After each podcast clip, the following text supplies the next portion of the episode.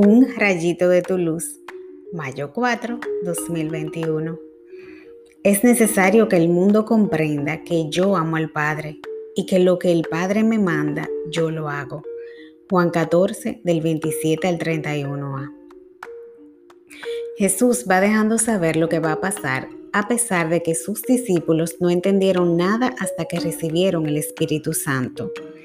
Nuestro Señor fue probado y gracias al amor que le tenía al Padre pudo obedecer aceptando una muerte horrible. La clave para la obediencia es el amor.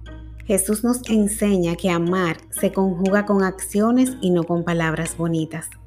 Pedro decía amarlo mucho, pero cuando las cosas se pusieron difíciles, renegó de su amado Maestro, aun sabiendo que era el Mesías. ¿Cuántas veces hemos cometido el mismo error de Pedro y hemos abandonado a nuestro prójimo en necesidad?